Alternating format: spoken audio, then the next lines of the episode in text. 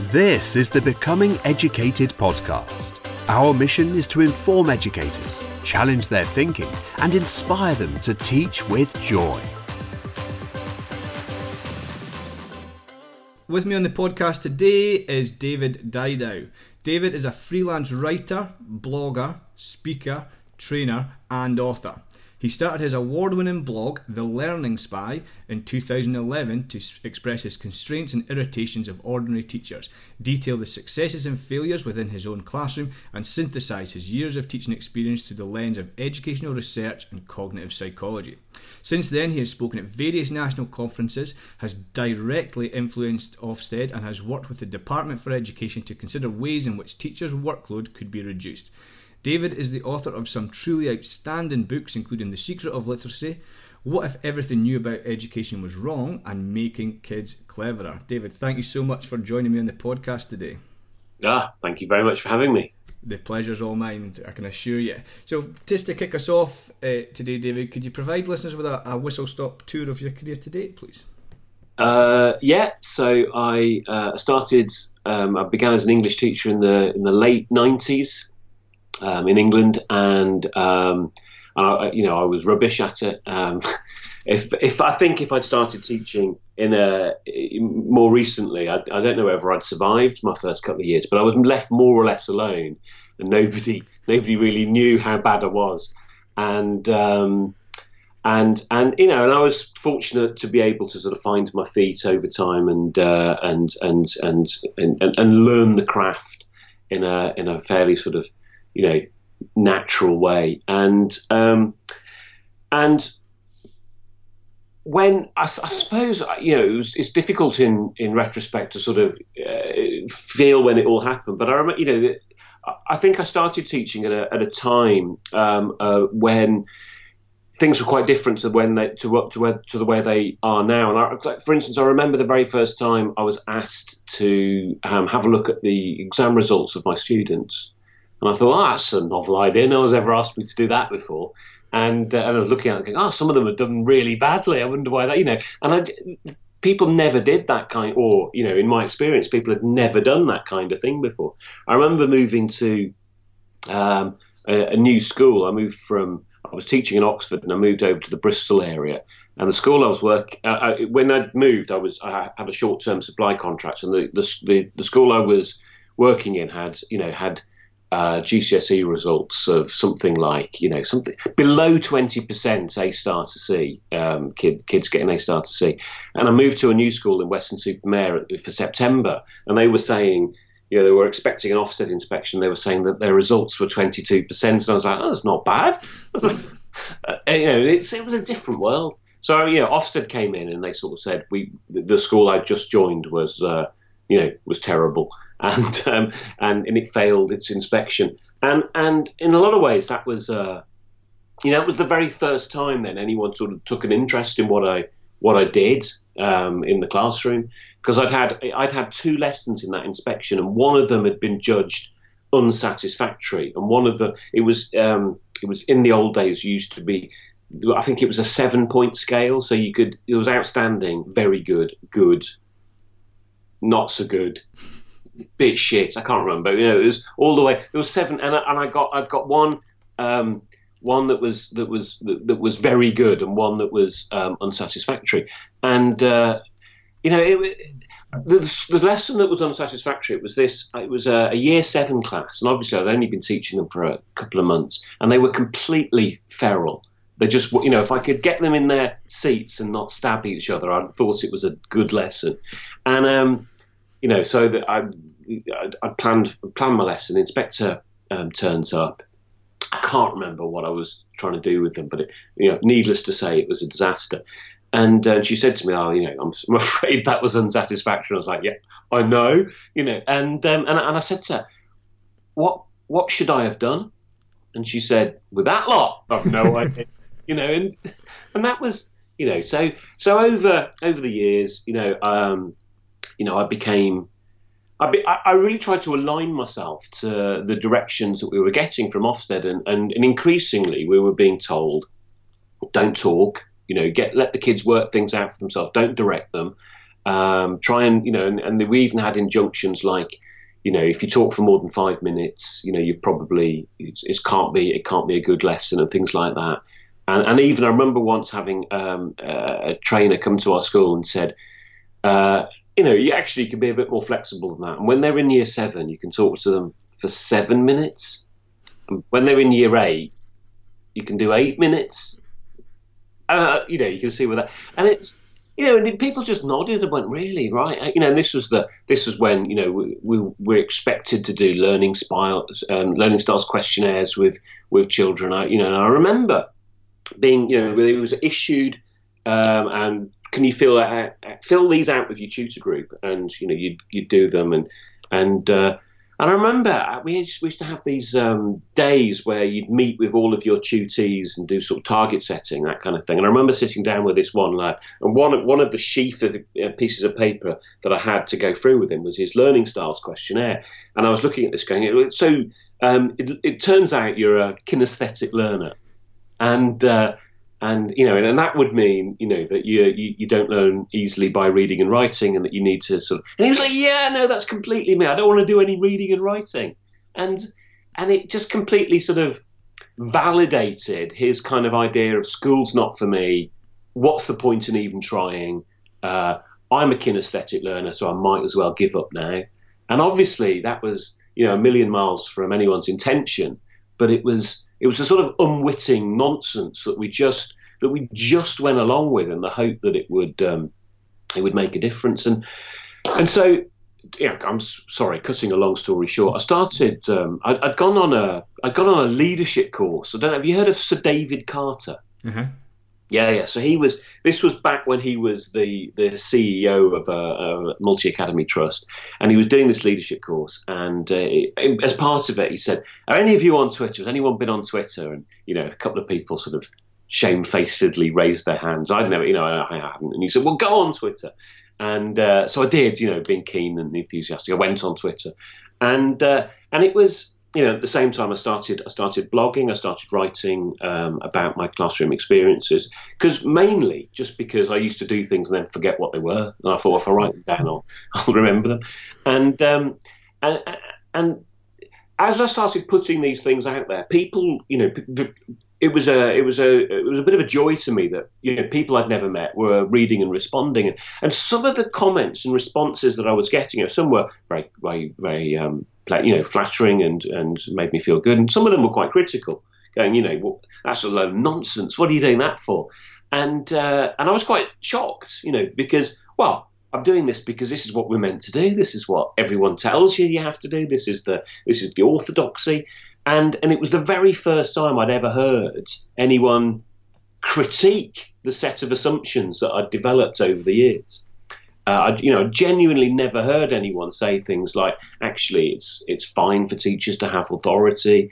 Uh, it's fine for you know for, for children to be directed and and, and all the rest of it." Not, you know, the, the teaching teaching knowledge is as important, if not more important, than teaching skill. And and and I, what? And all this stuff blew my mind. And uh, and and you know, I started I started writing about that. I started writing about I, I, guess exactly what you're doing now with your being edu- becoming educated podcast. Just just recording, you know, my head being blown, and and all the rest of it. And this was, you know, the, the, there weren't there weren't many education blogs in in those in, in those days, and uh, there was. Uh, you probably know Kenny Pieper up in. Um, yes, I do. Yes. Uh, yeah, so Kenny was started blogging at about the same time as me. We were sort of, you know, we'd, we'd sort of bounce off each other. But there were people like obviously um, old Andrew, who who's been around for forever, who was who was you know this sort of mad old curmudgeon, um,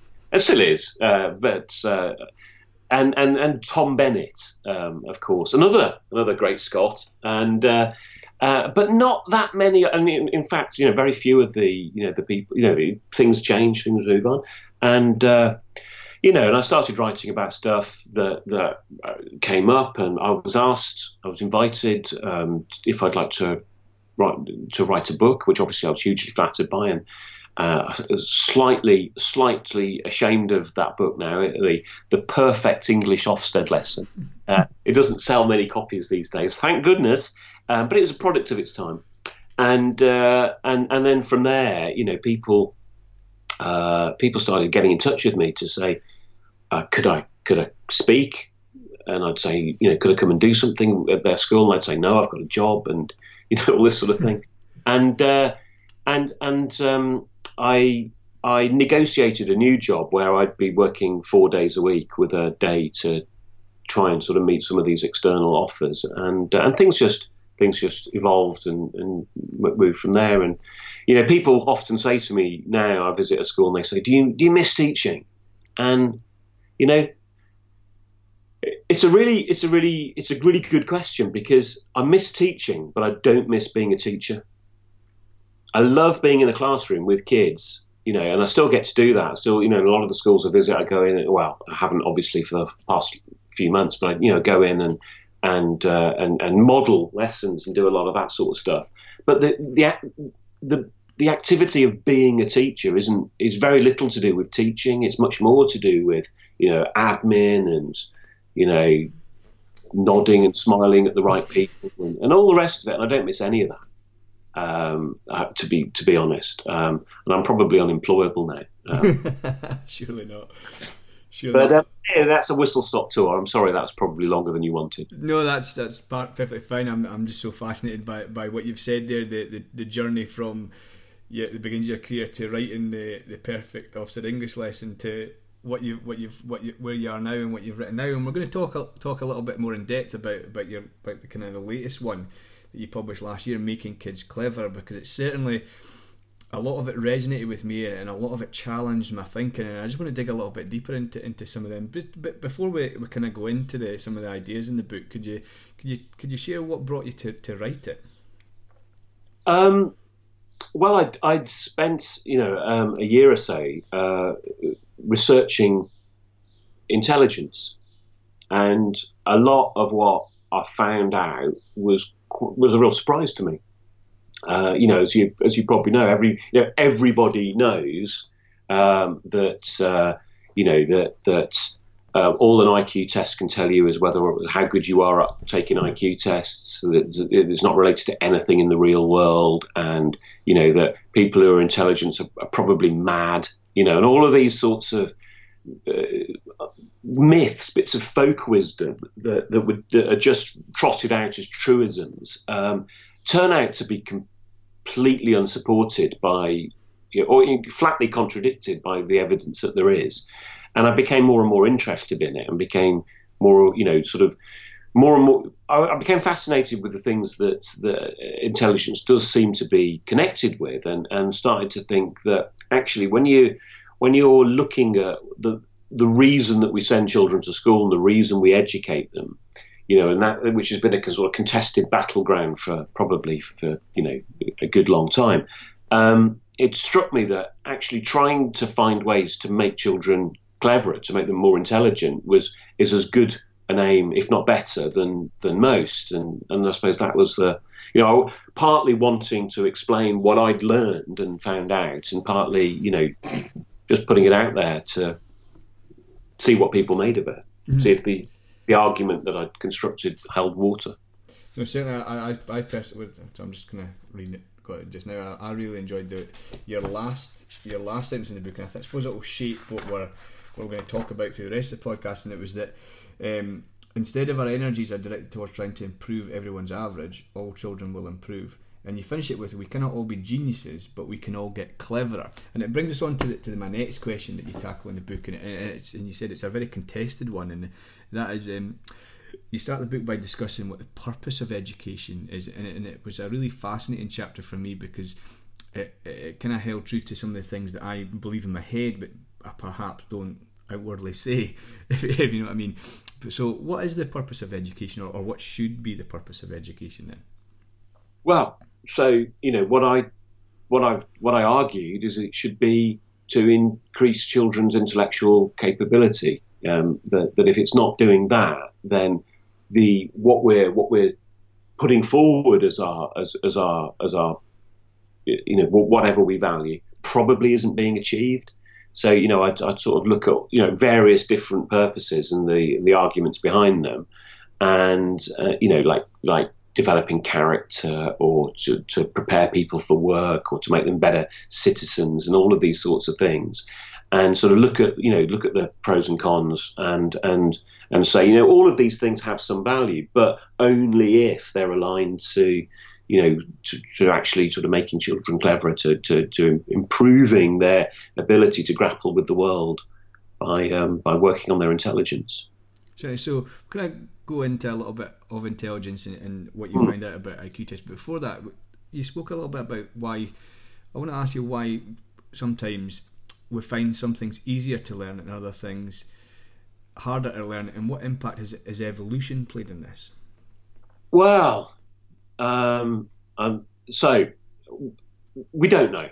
Um, we've just got theories, uh, we've got guesses, and so you know the evolutionary psychology sort of gets a bit of a bad rap um, because people say, you know, you can't actually, you know, it's all just so stories and, and, and it's, you know, post hoc rationalizations for things and, and all the rest of it. But it does actually, you know, if you sort of take as, as given that in a hostile environment, you know, our primitive past, uh, we, you know, the, the goal of all animals, and human beings in, in, included, is to, is to survive and reproduce and that's what we're driven by. And obviously, we're not we're not condemned to do only that. But those are the if we didn't do if we didn't survive and we didn't reproduce, then we wouldn't be here. So so it's pretty important that we that we try to get that done, and um, and and through various sort of um, bits of computer modelling, um, evolutionary biologists have, have sort of made some claims about about the likelihood of how long people would spend in learning and, and working out new ideas and how much they're likely to spend copying. And it, and it turns out that we're, we're disproportionately, you know, we spend our time copying rather than innovating. Um, because innovating is hugely risky. So if you if you picture yourself in a in a in an environment where you don't you know you don't have you're a hunter gatherer and you're trying to survive, um, one slip, one wrong move, and you could be you could be dead. So people who innovated uh, and it would more often than not make fatal mistakes. They wouldn't get to pass on their genetic material, and we're descended by and large um, from the people that were really good at copying. Now, you do need a bit of innovation, but only a small bit, so that you know that when the environment changes, so you've been there's a predator. Here's what we do to deal with a predator. Oh, oh, it's a different predator. This one can climb trees. Okay, so how do we deal with you know? So you need you need to you need to do have a little bit of innovation, but in the in the main, as an individual, we're much much better off just copying what's successful. So that's been a sort of the template for for human culture. Um, that that's what we do, and and there's good reason to think over the you know over the years that we we've evolved the capacity for acquiring some things really really quickly because they're they're so fundamentally useful for our survival, and and we can also sort of look at the fact that certain features of human beings seem to be universal constants that they apply to cultures everywhere on, on, across the globe, and as far as we know, to all points in history that we've been able to look at. And that's things like language. So every human culture uh, that we know of has language, and therefore, or connected with that, uh, all human beings seem to have a capacity for learning language really rapidly, far more rapidly than you'd think would be likely given the complexity and the unpredictability and the sort of infinite scope of language. Um, and so, you know, most people become more or less fluent with their native tongue by the time they're about three, and um, and and you know that's that's almost that's too quick for the the amount of content that has to be learned. So, various people have argued that, that you know that maybe we have some sort of innate ability, and um, but whether or not you know whatever that might be, it would it would imply that language, being a universal human constant, is one of those things that we find easy to learn. Things that we don't find easy to learn are things that are not human universal constants, things which are cultural innovations, things which have happened too recently for evolution to have a handle on. So, whilst we learn to speak really, really quickly, we don't have in any way the same sort of capacity for reading or writing, which are pretty recent inventions. You know, in a in an evolutionary scope. So we've only had writing for a few thousand years, and most people weren't expected to learn it until you know the last hundred or so years. So the idea that we'd find it as easy to learn to read as to as to speak um, is naive. It's uh, but it's but it's sort of trickled in to some of our assumptions about education that go back to you know quite sort of um, romantic ideas about sort of nature, and so you know, various people have observed children picking things up in their natural environments, and you know, fiddling with objects and learning how they work and this sort of thing, and going, wow, education should be more like that. If we made it more natural and children just follow their natural proclivities, they'd get where they need to be. But um, that kind of natural learning only seems to be effective for those things that evolution has been has been around long enough for evolution to have a hand in, and anything that we've invented more recently um, doesn't seem to be responsive to that sort of thing. So if you put I don't know a kid in a field with a load of maths books, they're not they're not going to pick up algebra. Uh, or you know, not very many of them. It's going to be sort of vanishingly remote. The number that actually learn to, to solve algebraic equations. That most human beings need somebody to explain the concept, lead them through it, show them how to do it, and all the rest of it. Um, so that's I don't, I don't, know. Does that answer the question? It certainly does. That idea that we've basically, in, in summary, then that we've evolved to, to pick up to speak to each other and communicate well, but perhaps reading and writing we need somebody to teach that, and that's kind of where the role of schooling and, and teaching comes in. And we're kind of, is that right? Yeah, yeah, I think so. Yeah. Right. So we're going to kind of explore a few more of those things sure. as, as, we work through. So you kind of said that you researched intelligence for a while, and obviously that research is, is, is quite a large part of the book. So so what is intelligence, and, and is it fixed at birth, or do we have some control over developing our intelligence? Uh, so you know what the a definition of intelligence is, is really controversial, and um, you know that you, you ask as many different intelligence researchers for a definition, and you'll get you know a huge variety of answers. I'm just going to I'm going to just read you a definition, which is about as close as I think we can get to a consensus position, and it's you know maybe not that close. Is this one from uh, a, a, paper by Linda Gottfredson, and her the definition which she and a number of other uh, intelligence researchers agreed to was that it is a very general mental capability that, amongst other things, involves the ability to reason, plan, solve problems, think abstractly, comprehend complex ideas, learn quickly, and learn from experience. And then this is the bit I think for me is quite crucial. It's not merely book learning, a narrow academic skill, or test taking smarts. Rather, it reflects a broader and deeper capability for comprehending our surroundings, catching on, making sense of things, or figuring out what to do. And I, um, as I say, you know, lots of lots of people use that definition within the within the field, even though there are some people that disagree with it quite strongly. But the fact that I, that distinction's made, it isn't just about doing well in an academic context. It's just being able to to thrive in whatever environment you find yourself in. So I think that's that's about as good um, as a definition that I've been able to find. Um, what was the other part of your question? The, follow up follow up then to that is, is is our intelligence fixed at birth, or do we have some control over developing our intelligence? Right. Um, so it's definitely not fixed at birth uh, because it might be the case. Oh, you know, there's there's definitely a case that um, our, our our genes, our genetic material uh, has input into the into into you know, how intelligent we're likely to become. Um, but our environment is is vital.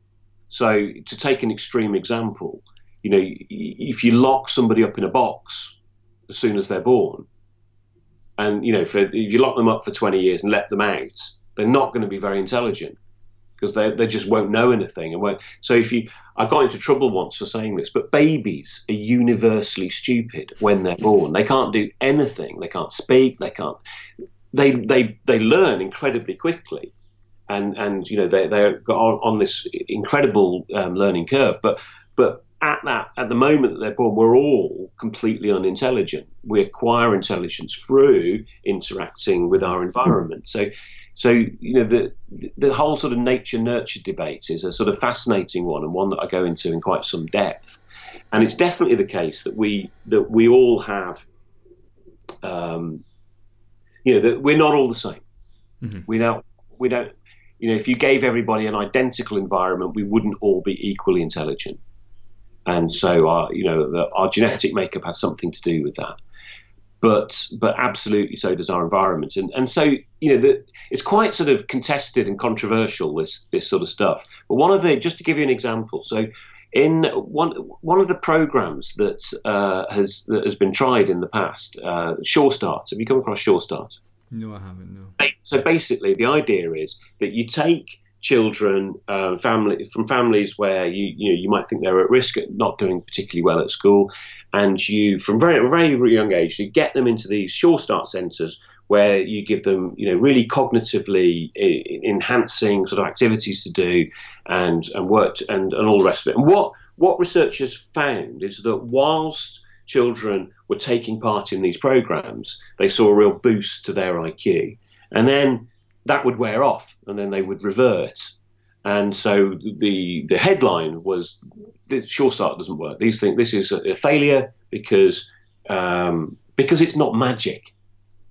Um, and it you know and I say not magic because you know if you if you use a different example, if you said right okay so we've got a load of people and we're really worried about their health. So what we're going to do is we're going to get them into a health centre. We're going to get them exercising. We're going to get them eating really healthily. Uh, oh, look, their health's improving. Brilliant. That's really good. Right. Okay. Off you go, you lot. And then they go back to the sofa and eat chips for the next couple of years. And you go, bloody hell, what happened to their health? You know, why isn't it great stuff? Because the environment matters. So, in the same way, it's obvious that the environment matters for your health. We all have, you know, some of us find it easier to, to keep weight down or to be fit than others, and that's that's certainly true. But the environment's crucial for everybody's mm. health. And the same is true for our intelligence. If you're in a cognitively um, um, enhancing environment, then you'll become cleverer. If you're not, if you're somewhere where you're not getting um, stimulation, then you th- th- those gains are probably going to wear off. And that makes sense. It certainly it certainly does. And of you mentioned there about the, the nature versus nurture thing, and, and you tackled that in your book. So to kind of go further on that, how much is is you said kind of said there about our how much then is our intelligence dictated by our genes? But, and also how much does upbringing through our parents impact impact our knowledge? And you also refer to, to the influence of peer groups in the book. Can you uh-huh. speak to more of that? Yeah, I can. Um, so so contra to what I've just said, and this sort of confuses uh, a lot of people, is that you know one of the one of the things which has been sort of widely reported um, is that the parents, the effects of parenting don't seem to persist into adulthood, which is a bit of a shock for parents um, and something that most people have found are not predisposed to hearing. Um, and people, and often people get quite upset by that. What do you mean? That's obviously nonsense. But it would seem to there's good evidence for the claim that the reason that we're like our parents is because we share their DNA. And and the so the, the extent to which we like them is because we're genetically similar. And where where you have, and I'll just give you an example. So you know, as a as a parent, one of the things you do is you say to your kids, perhaps, eat your greens, eat your spinach, eat your cabbage, and your sprouts. Get that down here because that's really healthy. And when kids are little, um, they've kind of more or less got to go along with what you're saying. Uh, and they might fight and struggle and all the rest of it. But as a parent, you have quite a bit of influence on whether or not they eat vegetables.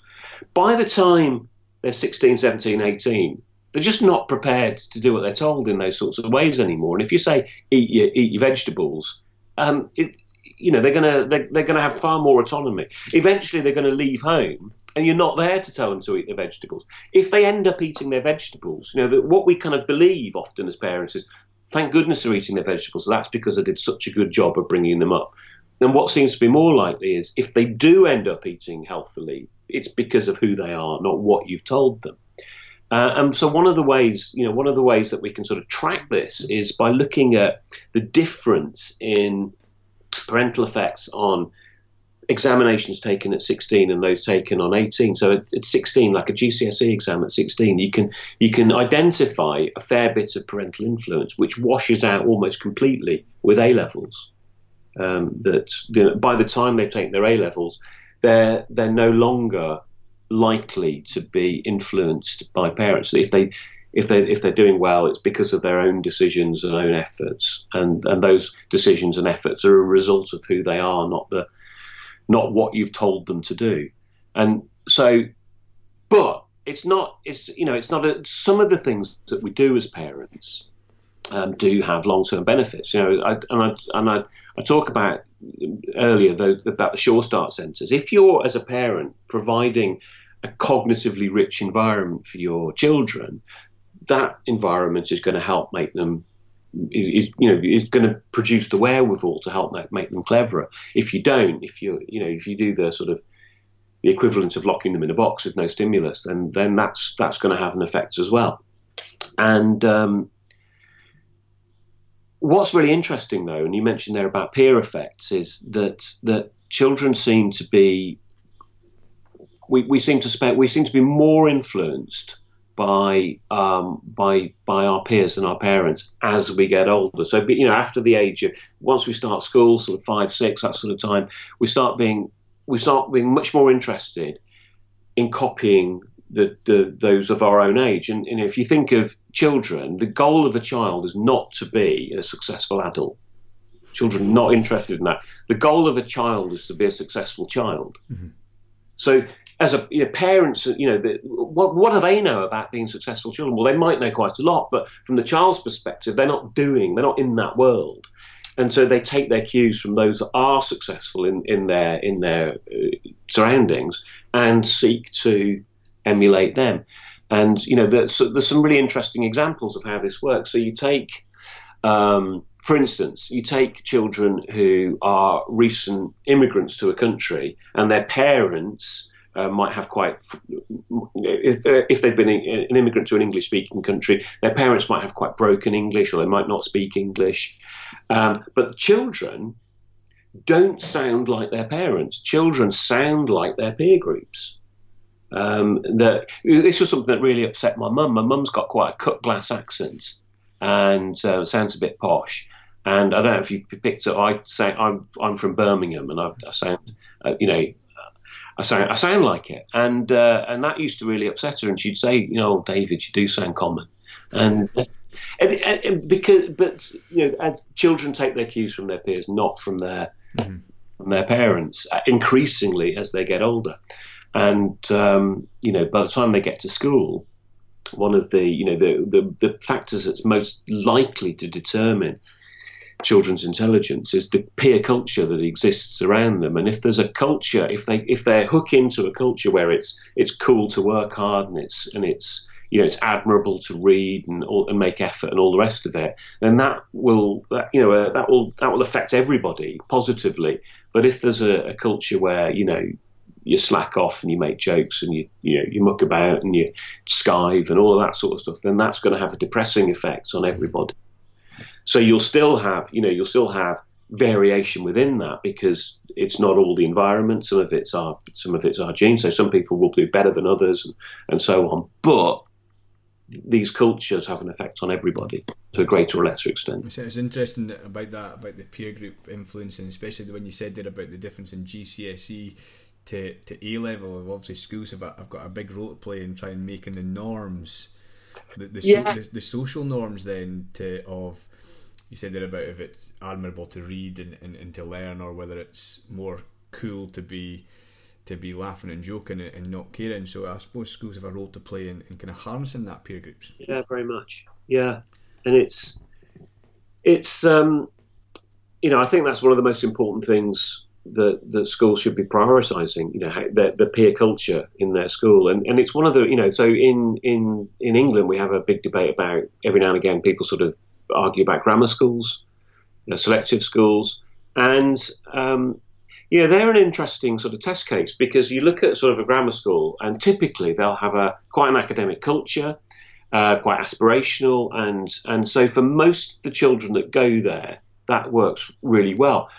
But one of the things that sort of seems to happen is that if you, as an individual, identify not with the in, with the with the majority, but with a minority, then you're much you're more likely to feel excluded from that culture. So if you're from a disadvantaged background and you go to a school where everyone else is from a, an advantaged background, you'll seek you're more likely to seek out people like you and take your cues from them. And if if the prevailing culture amongst that subgroup is one you know that sets itself in opposition to the main culture, then that's the one that's going to be difficult for you. I mean, lots of lots of schools feel that that that you know that there are effects for different groups within their within their school and they say you know the kids from like this estate or from this background they seem to you know have this set of beliefs and i think that that you know we, we, we obsess about their family background their, their their their parental homes and you know the role of parents in schools and i'm not at all saying that those things are unimportant or we shouldn't worry about them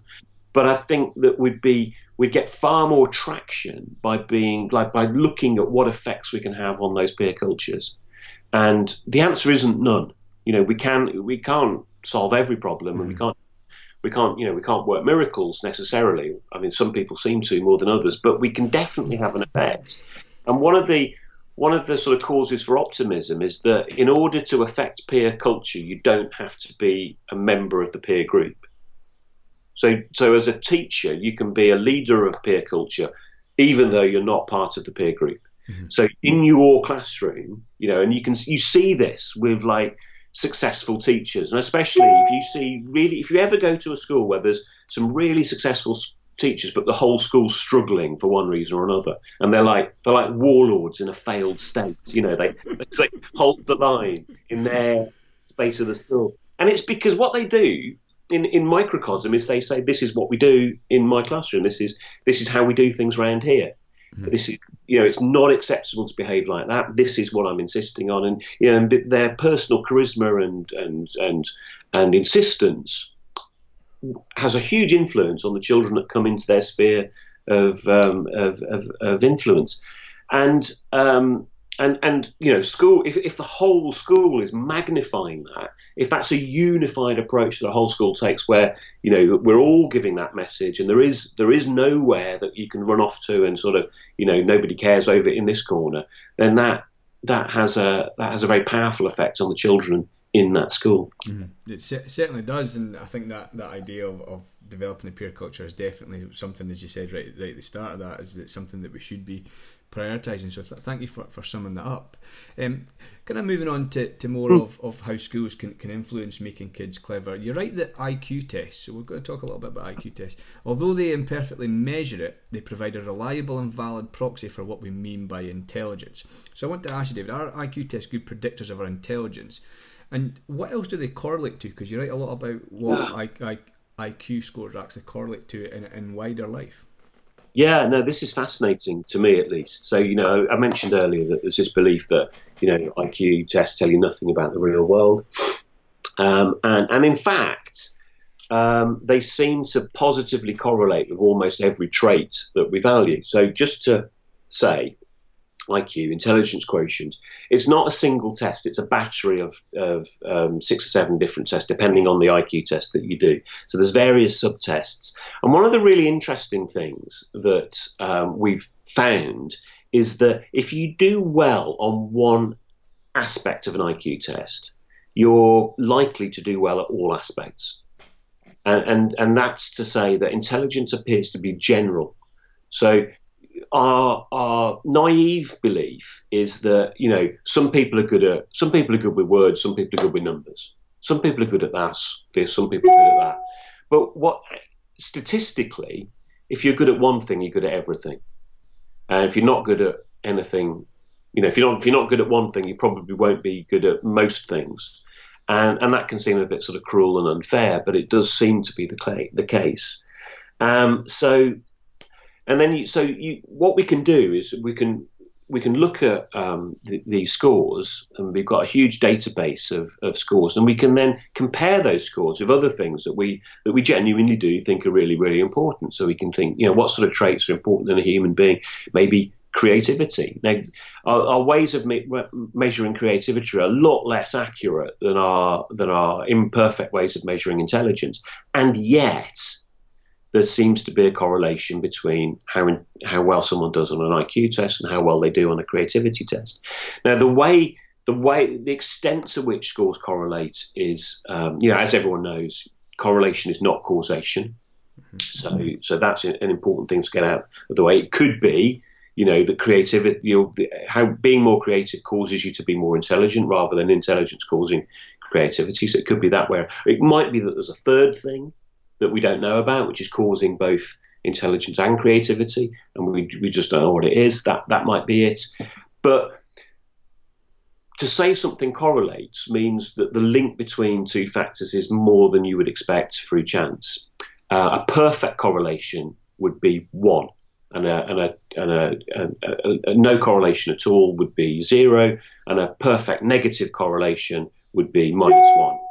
So about the, the strongest correlations that we get in the social sciences are about 0.8. That's massive, mm-hmm. uh, and it's very rare to get any any correlations as strong as that. And uh, you know, correlations between sort of 0.3 and 0.5 are normally considered to be medium strength correlations. They're they're they're although that sounds quite low, it's far more than you might expect to happen just by randomness. And when you look at the, the all the various things that intelligence correlates with, it, it seems to point to so many different things that it seems reasonable to claim that it might be the causal factor. It might not, but um, um, sort of heavily caveating this. So it seems to correlate with things like uh, um, creativity and leadership, and also quite surprising things like conscientiousness. So you know how likely you are to turn up every day on time is is predicted by how well you score on an IQ test, and it's more predicted in some environments. So so conscientiousness in a high complexity environment the correlation is about 0.6. Mm-hmm. So, so you know, pretty, pretty, pretty solid. So I would, I would say, for instance, that working in a school is a high complexity environment. There's, there's a whole range of decision making you have to do, which is hard to sort of say in advance exactly what it will be. So the conscientiousness prediction in a low complexity environment is is less well correlated, but it's still there. Uh, it also correlates with things like um, with with with how likely you are either to, to, commit a violent crime or to be the victim of a violent crime. So there's a negative correlation between intelligence and violence. So the more intelligent you are, the higher your IQ score, the less likely you are either to be a victim of violence or to commit a violent crime. Yeah, you might commit lots of other types of crime, but it probably probably not a violent one. And so, you know, it's quite interesting to speculate that. Is that because if the more intelligent you are, the more likely you are to talk your way out of and into situations? You know, hard to know. But it, it also um, it correlates with um, with things like mental health, and that's a really interesting one. So again, a negative correlation with mental illness. The higher your IQ score, the more likely you are to be mentally healthy and not suffer with mental illness. And that flatly contradicts the kind of common mythology the you know the tortured genius, the sort of the the, the mad boffin and all that sort of thing. That the, the the actual evidence that we have is is is against that. Um, we've also got an, an, interesting one, you know, that people sort of typically say, yeah, you know, it's all right being it's all right being clever, but I'd rather be happy. I'd rather my kids were happy. Um, but actually, intelligence and happiness seems to correlate quite strongly. And you know, the, I should say the ways we have of measuring happiness are very um, inaccurate. It's mainly self-report. So you ask people, "How happy do you think you are?" and they go, "Oh, you know, quite happy." But but the the higher your IQ score, the more likely you are to say you're quite happy, and the lower your IQ score, the more likely you are to say you're unhappy. And that that's really surprising. Um, and you know, one one of the big um, strong correlations is between um, intelligence and longevity.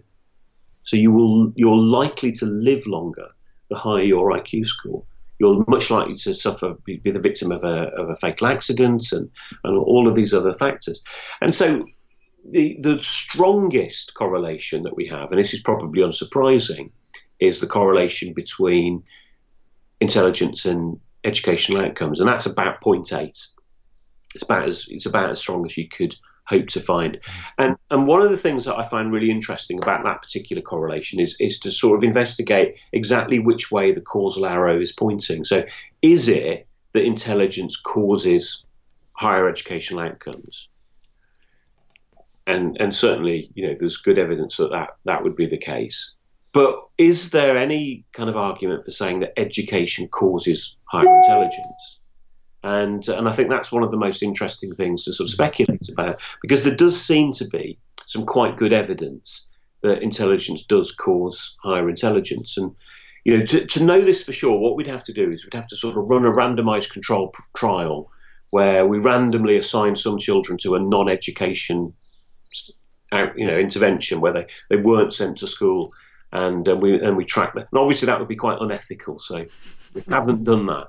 Um, but what we can do, and this is kind of a, a, really interesting experimental design, is you can you can take advantage of the fact that within a cohort, within a group of children in a year, there will be a, there will be up, up to a year's chronological difference in their ages. So if you're if you start school, you know you're you're you, you can be um, you can have some children who are you know their birthday's on the next day, and some children have to wait a whole year.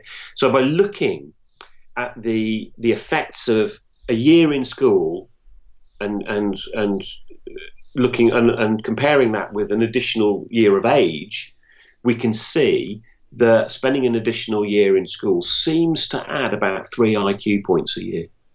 Wow. Yeah, I know. And and there's other um, there's other evidence from the other from the other side of education. So in um, Norway, the we've we're lucky that we've been able to sort of look at the effects of a natural experiment that they uh, the, the Norwegian men in particular, young men, were for a, lot, for a long, long time were drafted, and um, when they left school, they had to do military service. And part of being drafted for military service was you took a compulsory IQ test. And um, they decided, in, I can't remember the date, but they decided they were going to raise the school leaving age. Um, but fortunately for us, they did they raised it um, in different parts of the country at different times. So over a period of years, you were able to see track the difference again with having an additional year in school with IQ scores. And again, that seems to confirm about three IQ points per year. It seems to hold water. So from both from those both of those different sorts of studies, there's a good claim that education is making people cleverer. I think I like how that Norway have done that, and we can use that. So if if if we know that, that school can add three IQ points per year of school, and we're in school for I can't remember, don't, I can't even remember how many years we're in school 12, 13 years we're in we're in school in total. That's that's quite that's quite a big difference that school can make. So kind of the whole the whole idea your book then is, is talking about why we need to make kids clever. So how how much we're kind of talking about how much a school can make kids clever, but how do they then do that? And kind of follow that up follow up with with how important then is it that we build knowledge throughout throughout our school? Yeah.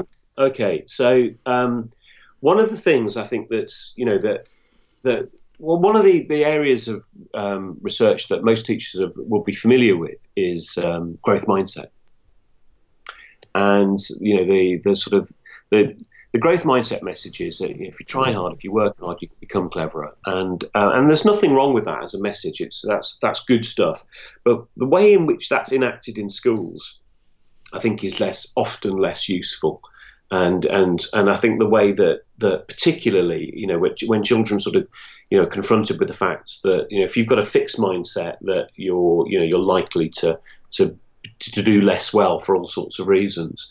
And, and I think that we've kind of associated the fixed mindset with being evil, being bad. Uh, bad. So, you know, you ask people, have you got a growth mindset? And they're like, offended. Yeah, of course I have because I'm not evil. And, and it's, you know, it's, and it becomes, a lot of it becomes like, you know, the interventions are, are like nagging, you know, oh, you just haven't done it yet. Come on, try again. Now, if you're a kid that's trying, continually failing, then, then, you know, being being told that you need to have a, a growth mindset isn't probably very helpful because your lived experience is that no matter how hard I try, I, I don't get any better. Um, and we'll come back to that uh, if you if if, mm-hmm. if you mind later on. So I think a more useful conception is to think about what what parts of intelligence can are malleable and what parts are not. what parts are fixed. And so intelligence researchers distinguish between what they call crystallized and fluid intelligence. So, fluid intelligence is your raw reasoning ability, your ability to solve problems that you've got no prior knowledge to help you with. And the word fluid might make you think that it changes a lot, but unfortunately, that's the bit that's more fixed. So it changes with age. As we mature, we become, you know, our fluid intelligence increases. It seems to reach its peak in most people in, in the mid 20s, and then it starts to tail off.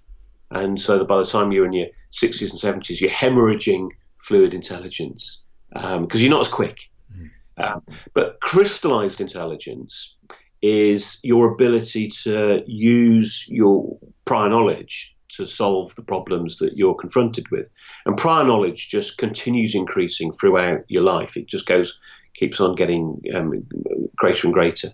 And so, you know, there is, it is true that the older you are, the wiser you are. You just takes you a little bit longer sometimes. Um, so, crystallized intelligence is essentially what you know. So if I know a load of stuff and I can use that to solve a problem, then you know that that's that will that will always trump someone that doesn't have that particular knowledge, but has a, maybe a, a, higher fluid intelligence. So fluid intelligence is correlated with, it's not quite the same thing, but it's, it's strongly correlated with working memory. So if you've got a higher working memory capacity, you can ha- you can handle more information at once, and you know you're likely to learn more as a result. But if you, no matter how great your fluid intelligence is, if you come across someone with with with who's got a um, a particular expertise who knows a lot in a particular domain, they will almost always outperform you because of the effects of prior knowledge. So we, we haven't really found a way to improve fluid intelligence. There's various researchers who, who, who are looking at this, and one of the, the lines of research that um, seems to be most popular is to look at what are often called n-back training training, where you essentially you manipulate numbers backwards and forwards, and and um, and uh, and there are claims made that if you spend enough time doing this, then that will improve your fluid intelligence. But these seem to be you know, there's a real mixed bag of stuff out there, and most the consensus appears to be it might work somewhere, sometime, but not yet. And and even even if it did work, for schools to be able to say that they were improving children's fluid intelligence, they'd have to replace their curriculum with getting children to spend all day reading numbers backwards. And probably we, there are good reasons why we don't want to do that. Mm-hmm. So, so it's probably not a good bet. Yeah, it's a much better bet to, to focus on crystallized intelligence because increasing that is really well understood. We've known how to do that for thousands of years. So, the base, essentially, the more you know, uh, the the more information that you have to be to, to think with, the more so the more you know, the better the quality of thought you can have. And and one of the ways that I think you know for people listening that you can try and illustrate this um, and we're going to assume, obviously, that all your listeners are very intelligent, smart people. So, what I, if you are listening to this, what I want you to do is to think of something that you've never heard of. You, you don't know anything at all about it. You've never ever experienced it. Can you? Th- and the, obviously, the, the joke is it's impossible to think of something you've never heard of. You can only think of things you heard of. And you can think of things that you don't know much about. You can say, for instance, oh, I don't know, I'm not sure what quantum physics is, but you've got to have heard of quantum physics to be able to have that thought. But if if you think about something that you know a lot about, then you know, what happens in your mind is much more interesting. You start almost automatically making links and connections between different ideas, and you start thinking, you know, oh, what if I what if I did this instead of that, and you know, that's creative. Or you look at something and you go, oh, I'm not so sure that this bit is right, and that's critical thinking. You know, all of these things are dependent on the quantity and the quality of what you've got stored in your long-term memory. Right. So can you can you go a little bit deeper in that? How does how does our memory work, and how, how can we how can teachers harness the information on how our memory works to, okay. to make kids cleverer? So uh, I should say, basically, uh, nobody really knows how our memories work. Uh, we've just got some models, mm-hmm. um, and the thing to remember about models is that they are wrong. They are massive simplifications. Uh, but some models are useful even though they're not accurate. And so the working memory model uh, has been around quite a long time now, and there's an awful lot of cognitive psychology which is built upon that model. And it would take an awful lot of, of it, would, it, it would be really surprising for that to be overturned. There's such a wealth of evidence that supports it as a model, and it makes some useful predictions, um, which we you know we can see play out in the classroom. And so what the working memory model says is that, that essentially we have an area of our minds which we, we will call working memory, and your working memory is your consciousness. And, and it's every thought you ever have takes place in your working memory, and um, you use your working memory to pay attention to the environment. So at the moment, for people listening, part of their environment is going to be our voices. So they'll be they'll be attending to our voices. And um, obviously, uh, the ability to pay attention isn't perfect. Apparently, as adults, we, we only pay attention to about 1% of the environmental information that's available to us. And because we're really, really good at focusing, so ignoring one, you know, lots of things in order to focus on what we decided is most important. And um, so, so what's what what will be happening is that I'll be saying things and making various comments and, and, and what people will experience if they're listening to this is that probably, hopefully, as they've been listening, that they've thought to themselves, "Oh, this is a little bit like something else I've heard." Uh, oh yeah, I heard somebody else say something similar to this, or I've seen a child do that in my classroom, and, and they'll be making links with their prior knowledge. And so what we've got stored in our long term memory is retrieved in working memory. And it's the combination of the attention to new information, which is then churned with what we already know in order to sort of make new meaning. And, that, and then those new meanings are then stored into the area of our brain that the model calls long term memory. And so what we've got in long term memory makes it easier for us to make sense of the things that we're attending to. Now, if I don't know, if if you if you were stumbled into this podcast expecting it to be something completely different, and I don't know, maybe you were hoping it would be about tiddlywinks, and you get on there and you find that people talking about intelligence and memory and all the rest of it, and and you've got no relevant prior knowledge, then you're going to be you're going to be bored senseless in minutes because you'll think, I don't know what the hell they're talking about and it's so it's our prior knowledge which kind of which which which drives our interest and our engagement with things. The more we know about things, the more like the more we'll get out of hearing more about them. Does that make sense? It certainly does. Yes. So obviously, if if you're listening to this as a, as an example, and if you already have have have spoken to other people or listened before about about the idea of intelligence of working memory long term memory then it's easier to access what we're saying because you're retrieving that from your long term memory and taking it to your working memory because you're attending to the to what we're saying. Is that correct? Yeah yeah that's pretty much correct. So um, so the difference between somebody who's good at something and somebody isn't who isn't good at, that, at something is how much they know about it. So you know that one of the things that we sometimes do in uh, classrooms, and I've certainly been guilty of this, is um, give the kids an activity to do that they don't, they, that, that some of them don't know anything about. You know, and you, you say to them, "Come on, work it out for yourselves. Come on, have a go with it." And uh, and if you've if you've ever done that, if you've ever tried to, you know, been in a situation where you've someone's asked you to do something you know nothing about, it's very difficult to do that. It's very difficult to to persevere with something where you've just got so little to go on. And even where you know a bit, um, the limits of our expertise very quickly become a barrier. Um, I'm a I'm, I'm quite a keen amateur cook. I'm, i make no great claims to myself, but I do like cooking, and and I think a good example. Um, I think cooking presents a good example. So when if I want to cook a new recipe, I'll follow a I'll follow a recipe in a book or you know from the internet or something, and if I'm following a recipe, then the the steps of the recipe are being occupying my working memory. And I'm thinking about, you know, step one, do this, step two, do that. And it's much harder to think about the, the, the meal I'm trying to make in the whole, in the round, as a big picture. Instead, I'm, it's being atomized into these steps. And I remember, um, oh, it was a while back now, uh, one Christmas, I decided I was going to have a go at making a Grand Marnier souffle. Uh, I'd never made a souffle. I don't know if you have you made a souffle. I haven't made a souffle. No, well, I'm, I'm, I'm, no, I'm no great cook.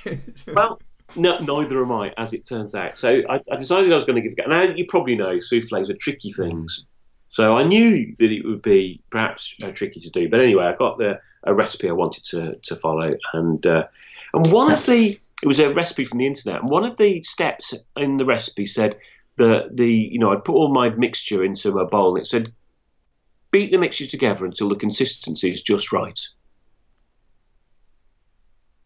And I was like, well. How do you know what just right You know what just right's like. So you know, I did my best, and um, and then you know, I I got to the end uh, of the process, and it said, you know, where it says stick it in the oven, and it, you know, it was a reminder, make sure that the temperature. Oh, damn, I forgot to put. Anyway, there was all sorts of things like. Anyway, I put the souffle in, and it didn't rise. It was a mess. It was a sad and grim uh, disaster. And what do you reckon I learned? That when you spoon it, you didn't get it just right. Well, yeah, but the more important lesson is that I should avoid ever making souffles. if I want to eat souffle, I'd be much better off buying it from Marks and Spencers. You know that that it was too much trouble, and and and I think that this is what happens to to children all of the time that we ask them to do things, and um, and they they struggle with it. They they they mess it up, and what they learn is I'm rubbish at this. I can't I can't do maths. I'm, I'm crap at French or whatever it is, and and that that you know I'm rubbish at maths. That's what gets stored in their long term memory. So the next time somebody comes along and says, "Let's have a go at some maths," they go, "Ah, oh, I've got some relevant information about this. I'm, i already know I rub it. you can forget that, you know, and and they, you know that they they build this mm-hmm. this experience of being rubbish becomes greater and greater and greater with time. Now, you know, I was sort of thinking about my my souffle example and just. You know, a, a lot of the things that we as teachers know children need to be to do are things that we find it very hard to explain you know, that we just know them, but putting them into words, making them explicit is really, really difficult. And, and if I'd had a chef next to me who was able to tap me on the shoulder and go, that's just right. That's what it feels like. It's that embodied experience mm-hmm. that you mm-hmm. need. It's that tacit knowledge that you can't really put into words. And I think, you know, that that's something that's true in the classroom all of the time that if you catch kids doing things and go, yeah, that's what I want you to do and they go, "Oh, why didn't you say so?" You know, well, I did, I did try. You know, but sometimes you can't explain things, and and and I think that that if we if we uh, are mindful of the limitations of human working memory and the fact that having lots and lots of new things to try and make sense of at once is difficult for anyone. We're all we'd all struggle with this, depending on our fields of knowledge and expertise and that if we if if the, the starting point in the classroom is to build up a schema of success to make to give children an experience of what it feels like to do something successfully. I mean, I think you, you're, you're you, you, as a as a PE teacher, I think PE teachers are often very very good at this because so much of what you do is embodied. Mm-hmm. So you're trying to teach a particular movement or skill, and you're you're modelling it, and then you go and work with some kids, and they, you get them to do it, and you go, yeah, yeah, yeah, that, that what it what you just did, you know, the feeling that you've got in your leg or your arm as you did that, that's what it's like, and it's not until they've done it that they know what you mean. Often, is that that's incredibly accurate. You know, if you're thinking about, about teaching, for example, badminton when they when they're learning it and they move from a short handle racket to a longer handle racket and they first make the connection and there's a specific sound and there's a specific move and, and they can see the flight, it's a lot easier to to get them to understand. But you're right, it's that tacit knowledge. It's, it's difficult to explain and they might not understand. But when they first do it and you can go over and go, that was exactly it. That's how it should feel. That's how it should look. Then all, yeah. of, all of a sudden they go, ah, right, okay, yeah, yeah, I can. It's interesting. So I had some, I had some tennis lessons years ago. I wanted to um, try and get better at tennis, and I'd never, you know, I would I could play socially, but I never got any better. And I, um, I had a series of lessons with a coach, and the first thing he said to me was you're holding the racket wrong. And I'd spent, you know, I'd spent years and years just holding it badly. And he said, no, no, don't hold it like that. And, um, and, and you know, and I practiced doing the wrong thing. I got, I got good at doing it badly and changing the grip of the racket was really, really difficult. But then I, I remember him saying to me, this is one of the things that he said and modelled and sort of made me feel is that if you want to return a serve, don't look at the ball, and I was like, what, what do you mean? Don't look, look at the face of, you know, the person serving. And that's that's what tennis players do. And it, that didn't make any sense to me, him saying it. It was only after sort of me trying to repeat it until I kind of got what he meant and was able to go, right, yeah, now, now that makes sense, but only because I felt it. Mm-hmm. Anyway, so I think that where where did we get to? You know, that yeah, what does what, what does the sort of understanding of, of memory sort of look like in the classroom? It's these types of things that mm. everybody struggles with new ideas and new information and very quickly gets confused and frustrated if you try and give them too much to do without enough prior knowledge or crucially without enough feeling of success mm. so if you put if you if you direct them towards success you make you create conditions where it's impossible for them to fail and you can go, okay, that's what it feels like. You've got a hell of a lot of help. You know, you've got your training wheels on, but that's what success feels like. That's what it's like when you can do it. Now let's start taking away some of that support. Mm-hmm. Exactly. And that's more. That's people, children are much more likely to go with that with on a foundation of success because they they've got something to kind of track back to. They've got a kind of model of what it feels like to succeed inside them mm-hmm. in some you know in, in some sense, and and they they can cope with setbacks and, and struggle better as a result of having that feeling.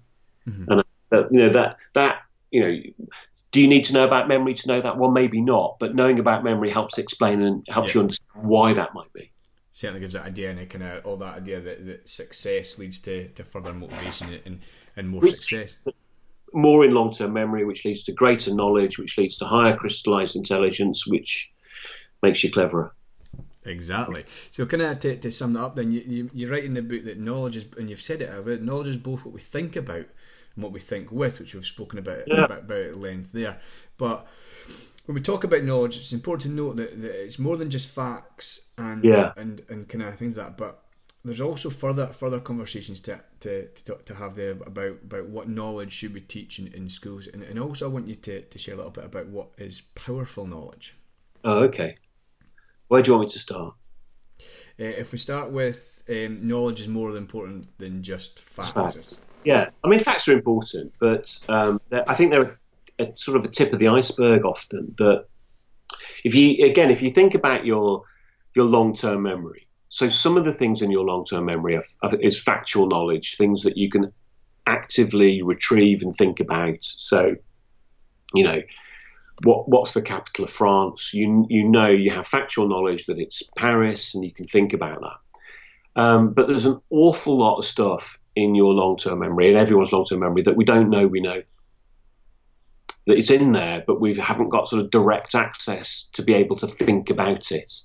Um, so, an example of this that I talk about in the book is that if you can read English, then you know the relationships between 44 different sounds and over 170 different spelling alternatives, you probably couldn't think about that in in individual terms. Like if somebody gave you a test and said, "I want you to, you know, go through all of those sounds and spelling alternatives," most most fluent readers of English would not be able to do that, even though they've learned them to the point of automaticity. So, so there are things there are, there are I think our, our long term memory is full of stuff that we think with. It forms part of our cognitive architecture. It's it's how we get by in the world, but we don't necessarily have the ability to pull it out and, and ruminate on it. Does that make sense? Yes, certainly, certainly does. So, so the the facts that we can that we know and can talk about and think about, they're great. That's important, but there's there's a hell of a lot of other stuff that's in there as well, and um, and and we you know we've already talked about that idea of tacit knowledge. You know, that there are things that we know that that we just can't put into words. That, that don't you know that the knowledge of how to ride a bike. You know that if you even if you did sort of break that down into terms that a physicist would sort of understand and appreciate and go, yes, that's technically correct. That's not the same as the knowledge of how to ride a bike. Like you could learn, you could learn the, the explanation of what it's like and still fall off the bike. You need the experience of having done it. And then, so that experience of what it feels like to be able to tie your shoelaces or whatever, that's also stuff that's in your long term memory that we use all the time. Um, so so so when we talk about teaching knowledge, we're not just talking about lists of facts. Or if you are talking about lists of facts, stop. Don't just. I mean, you know, it's it's a lot more. It's it, there's a lot more than that. So it's also sort of thinking about how do we how do we get that tacit knowledge across the things that we can't put on knowledge organisers, the things that we can't put into words. How how are children going to learn those things? and they're, they're going to they're going to learn those things from doing them through experience or not at all. Um, so that's a really important part of knowledge. Mm-hmm. And um, you you asked there about powerful knowledge. Um, so powerful knowledge is quite a sort of trendy idea at the moment, but it's um, it comes from um, from from a sociologist called Michael Young who who talks about the fact that some knowledge has greater cognitive value than other knowledge. And, you know, arguably, schools should be interested in teaching the knowledge which has the greatest cognitive value, the greatest capacity for making people cleverer. And, and he contrasts um, powerful knowledge with everyday knowledge, the, the, knowledge that we have through direct experience. So the, the sort of knowledge that we might have through direct experience is, you know, how you know where where all the different rooms in uh, in my house are and what's in them, how you know what's on my journey to get to school, um, is what shortcuts are there. You know, if I go that way, am I more likely to get grief off those kids? Oh no, I'll go this other route instead. You know, which is the best shop to go in if I want to buy fags and I'm not 16 yet? All of that sort of stuff. You know, I'm being a bit flippant there, but all of that is is everyday knowledge, and it's it's how we live our lives, and it's really really important. But what school has the capacity to do is teach stuff that you couldn't and haven't and won't directly experience. And so Young talks about powerful knowledge as being things that you can use to make generalizations, which are likely to be true in any context, uh, things which provide reliable explanations of why and how things work, and things that uh, enable you to think thoughts that you couldn't otherwise think to take part in discussions that you could, you'd otherwise be excluded from. Any of that sort of stuff he would term as powerful knowledge.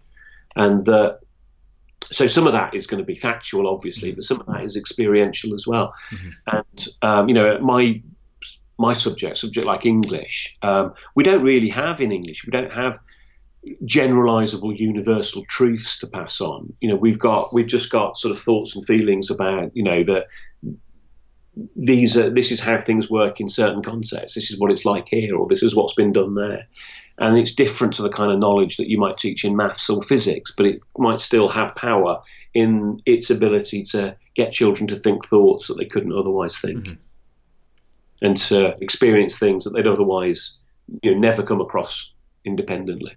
I think that's a wonderful way to summarize summarize that that kind of what knowledge to teach and, and what powerful powerful knowledge is and, and it's interesting that you referred to to, to Michael Young there and what he does and I've, I've only just started myself reading reading oh. Michael Young's book so I'm I'm learning a little bit more about what he's saying so, so thank you for for summarising that there kind of kind of moving on towards the towards the end of our interview of you David is you write a, a good chapter about practice makes permanent as opposed to practice yeah. makes, perfect. So you spoke about speak about purposeful practice. So what yeah. is purposeful practice? And also we spoke about a little bit earlier, like teachers knowing the difference between experts and novices. Could you yeah. speak to that as well, kind of as you're talking about purposeful practice? Yeah. Uh, okay. So. Um, so okay, how are they connected? So, so purposeful practice is um, it's it's it comes from sort of the you know the the naive belief is that if you practice anything, you get better at it. And so, like the example I gave you earlier about my tennis grip, mm-hmm. I practiced holding the, my tennis racket. I got better at holding it badly. So that happens a lot. I think that we, you know, we, we get the literally in that case the wrong end of the stick, and uh, and then we, you know, the practice that we do is then counterproductive. And I think, you know, I noticed this um, with the way that children, the sort of, a lot of the writing that children do in school, um, they do lots and lots and lots of practice, but they're not necessarily getting any better at writing because often they're practicing doing things badly. Mm-hmm. So, an example I give of this is something I call the capital letter problem. That if you if you say to almost any child, you know, above the age of about six or seven, do you know what a capital letter is? And they they know, they absolutely know. You, you tell, you know, you ask them, so when would you use one? And they can reel off. And then you look at their writing and go, why aren't there any capital letters in here? And they go, oh, it's just the way I write. You know, it's, uh, and, and what's interesting about that is that I think they, they have practiced not using capital letters. So they've become bloody good at it. They're superb at not using capital letters in a way which, you know, I can obviously I can deliberately avoid using a capital letter, but it's uncomfortable for me. You know, we, you know when kids write their own name in lowercase. Mm-hmm. I mean, I can do that, but it hurts. You know what? I mean? They've done. It's I'm breaking some sort of rule, but they do it fluently and effortlessly because they they've practiced it. So whatever we practice, sooner or later, with enough practice, we it becomes automatic. It becomes something that you don't even know you're doing it. You know, it's like that. You know, um, after you've been driving for a while, you have that kind of like, oh bloody hell, how did I get here? What happened to the last half hour? You've gone literally in that case, you've gone on autopilot. Um, so wherever we can, it's one of the it seems to be one of the features of our brains is that wherever we can, we try to automatize things in order to give us more space to think about more interesting things. So, um, so you know, using capital letters is something like that. So if you want if you want children to practice getting cap- capital correct, capital letters correct. It's not a knowledge problem. Do, the last thing they need is for you to go over and explain to them what capital letters are again. What you need is to change the conditions of mm-hmm. practice. And so, you know, one of the, the ways in which, you know, you might do that is to say, okay, so I'm going to explicitly say at the beginning of this period of practice that I'm going to pay particular attention to use of capital letters. And if I find that you've left any out, then there will be some sort of consequence for that in order to help embed the idea that you know you need to take responsibility for this, not just give you further um, reason to practice carrying on doing the, making the same old mistakes. So purposeful practice is, is different from normal practice in that it's it's targeted towards a particular goal deliberately. It's um, you you get feedback on your prog- on your, on the progress that you're making. But you know, most uh, maybe most importantly, it's it's got to be practice of something that you can't yet do easily or well. That so practicing doing something that you can that you can already do well is really hard to stop and be mindful about it. So I mean, just to you know talk go back to that driving example. If um, if you I um, I did um, an advanced driving course a few years ago, uh, mainly at the urging of my mother, who st- started going out with a bloke who was um, on a part of the advanced driving school, and she was and she was like crazy for it for a while, and she was nagging me, "Oh, and it's really good, and there's a discount." Anyway, I did it. And what you have to do if you do an advanced driving course, basically, you know, they teach you a load of stuff, but basically the test is you have to narrate your journey, and you have to talk about everything in your environment and what you're doing, what you're thinking, noticing. And and doing that, you know, so I've been driving for years, and you start driving like that, and it's knackering. You know, it's like because and it's it's just it's just exhausting to sort of take in and be that conscious of what you're doing. So to, and you start being aware of you know your careless errors and mistakes and things which you would normally gloss over. So it's that it's practicing. It's a bit like that. That's purposeful practice, mm-hmm. practice which takes you out of your comfort zone and your your you know the the fact that you'll be doing things automatically and it forces you to engage with the difficulty of improving. Mm-hmm. I think I love how you've kind of shared, shared that little kind of insight from, from your own life and, and explained it in purposeful practice. I think that will make a lot of sense to, to listeners, and it, it, certainly makes a lot of sense to me that idea of, of, of going outside our comfort zone, but being able to, to narrate what we're doing and, and give give a lot of feedback during that so that people can get clever and improve. And we're gonna we're coming to the end now of of, a, of the interview, view, David. Before we move on to our final three, and, and my last question for the for the interview is kind of a, a, more practical one, for, and I want to pick your brains on. And you're right that not all instructional approaches are equal. Okay. So, what should we focus on when when working with children to make them cleverer in our classrooms? Okay, so um, I think that we should concentrate on those things which uh, make it easier to encode information, so that they increase the likelihood that they they're going to learn the right thing, and we shouldn't um, think that just because we've taught something that they've now got it, we should regularly get them to rehearse that information in different in, in different ways by getting them to think about it again.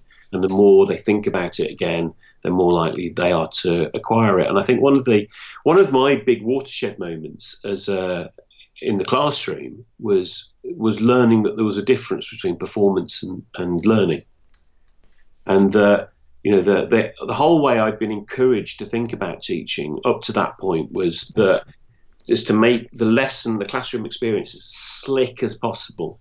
And so one of the things which was common to be to, to encourage in those uh, then was that you, in order to demonstrate how great children's learning was, you'd stop and do things like mini plenaries and you'd say, you know, what have you just learned? And they'd sort of tell you, I've just learned this, and you go, brilliant, that's fantastic. And people would come in and go, oh yeah, tick that on the on the old clipboard, and uh, and actually, um, it's not necessary. It's not that those things have no value whatsoever. It's just that learning is, and I give a definition of it. Learning is the is the ability to retain and transfer knowledge over the long term. And so if you you know, every teacher has this experience where you know you teach something and the kids all trot out and they do. You go, I'd like you to do this activity to prove that you've learned it, and they all do it, and you go, brilliant. And they troop off and they're happy and confident, and and then they come back next lesson and they've forgotten how to do it. And you know that's so common as a teaching experience that when you say it, and teachers all kind of nod and moan and go, "Yeah, why do they do that?" And it's and it's just normal because you know, they've gone off and they've had a life in the interval. You know, they've left your lesson, they've gone to another lesson and been bombarded with a load of other stuff. And, you know, and then they've gone home and watched telly and played Call of Duty and all the rest of it. And they've come back and they're like, what? You know, I've got a vague memory of you saying something, but I don't know, was it this? And they're, they're not sure. And, you know, one of the things that, um, you know, one of my personal sort of bugbears as an English teacher was that I, I learn to predict that kids would somewhere somehow have picked up the idea that you you put a comma where you take a breath. Mm-hmm. So say to them, that's not true because what if you've just been for a run? And they go, oh no, you're right, yeah, yeah, because like there'd be a ton of commas then, wouldn't there? You know, what if you've got asthma? They go, right, okay, good. So, so I, you know, I, I then, you know, from that starting point of, of you then sort of teach them about how the, use a comma to combine different clauses in a sentence. And they they do the exercise, they'd learn it, and they come back next lesson. And if you ask them, they I don't know, do you put a comma where you take a breath? No. And but the thing is that that that's been there longer. That idea is, you know, that's they've they've they've had a long time to live with that. The new stuff that you've just given them that's not been there very long and it's not lasted and it's not permanent and and it's and it's it's like the ideas in children's brains sort of do battle for prominence. And so at any given point, if I ask you to sort of demonstrate something, the thing which has been there longest is going to win, or the thing which is there most recently. And and one of the you know the, the, the important things to know about teaching is that it's it's iterative. You go over the same ground again and again and again because you can't just teach things once and expect people to get them. You you and you change the way you do it over time. You don't go through the same same the same way of doing it each time, and, and you might get to the point where you can really quickly say, okay, so we all know that you don't put a comma where you a breath. Who can give me the correct definition? Brilliant, good. Now show me. Excellent, great. We're gonna we'll just we'll spend you know another two minutes on that next week and that kind of that sort of constant looping back and retrieval to things that we've covered before, I think is a really important instructional technique. It certainly is, and we'll, we'll, finish the interview there, and we'll move on to what I call my final three, David, that I ask yeah. every every uh, guest that comes on comes on the show. But before we do that, can you please share a little bit about where listeners can find out more about you, where they can interact with you, and most importantly, where they can buy your books? Because we've glossed over a lot of what you write in your books, and I would highly, highly encourage the listeners to, to go out and buy them and read them because they've honestly been. I've, I've enjoyed reading them, and I think I'll go back to them again and again.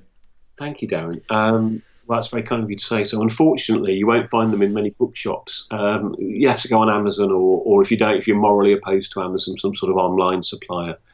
Um, but uh, I've got a blog which is learningspy.co.uk, and I'm on Twitter as at David Didau. And um, you know, if you want to get in touch with me, you can do that there.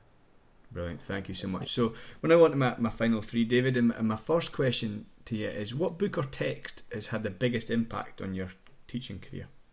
Uh, I'm not sure if it would necessarily count as a text, but I think probably the, uh, I'm going to. It's a blog, um, and it's it's Andrew Old's blog, um, mm-hmm. Teaching Battleground, um, because he was the first person to really challenge my assumptions about what it was to be a teacher and to educate children. Mm-hmm and you know lots of people will have heard of him and sort of you know he's he proceeds by reputation and he's not always um, the, the the he's quite an irascible um, character but um, for whatever reason he sort of patiently explained to me why I was wrong at some uh, length and, and I found his blog just you know just an important part of the journey. I think maybe for the book from which I directly learned most, I would I would you know, advise anyone who hasn't read it or even those who have read it to reread it, is Daniel Willingham's book, Why Don't Children Like School? Mm-hmm. Or why, yeah, why, why don't children like school? That's what it's called. And uh, I've read that now three or four times, and every time I reread it, I go, oh no, God, yeah, I missed that last time. Mm-hmm. It's uh, and it's beautifully written, and uh, it's a great starting point for anyone wanting to learn more. Certainly is. It seems, and it's it, it's a book that, that's very well referenced throughout other hmm? ed- educational literature, and it's it's definitely over the, the. I think it's been out for ten or so years. I think in that ten years, it's massively influenced the the discussion and direction in, into into cognitive science and cognitive psychology. So my second question in my final three is if you could just give one bit of advice to a teacher, what would that be? My advice is that it is easier to ask for forgiveness than for permission. Brilliant. I like that. Thank you so much. So my, my last question to you, David, is one that really fascinates me and, and I love the range of different things that, that people people suggest and, and comment on is what do you think most gets in the way of, of great teaching in our classrooms? Leadership. Could you elaborate on that? Uh, so I think obviously not necessarily. You can have really good leadership mm-hmm. and which gets out of the way of great teaching. And I think if you're if you conceive of leadership of being stripping out every demand on teachers except that they're able to teach great lessons, then you're probably leading well. And if you're doing anything other than that, you're probably getting in the way. Brilliant. Thank you so much, David. So that brings us to the end, and all, all that's left is, is for me to thank you so so much for for your time this morning. You've given up so much of it, and, and I've honestly enjoyed the, the conversation, and I'm sure the listeners will, will take a lot from it and take as much as, as I have. So, so thank you so much for that. Ah, great. Thanks for having me. Thank you for listening to the Becoming Educated podcast. Until next time, teach with joy.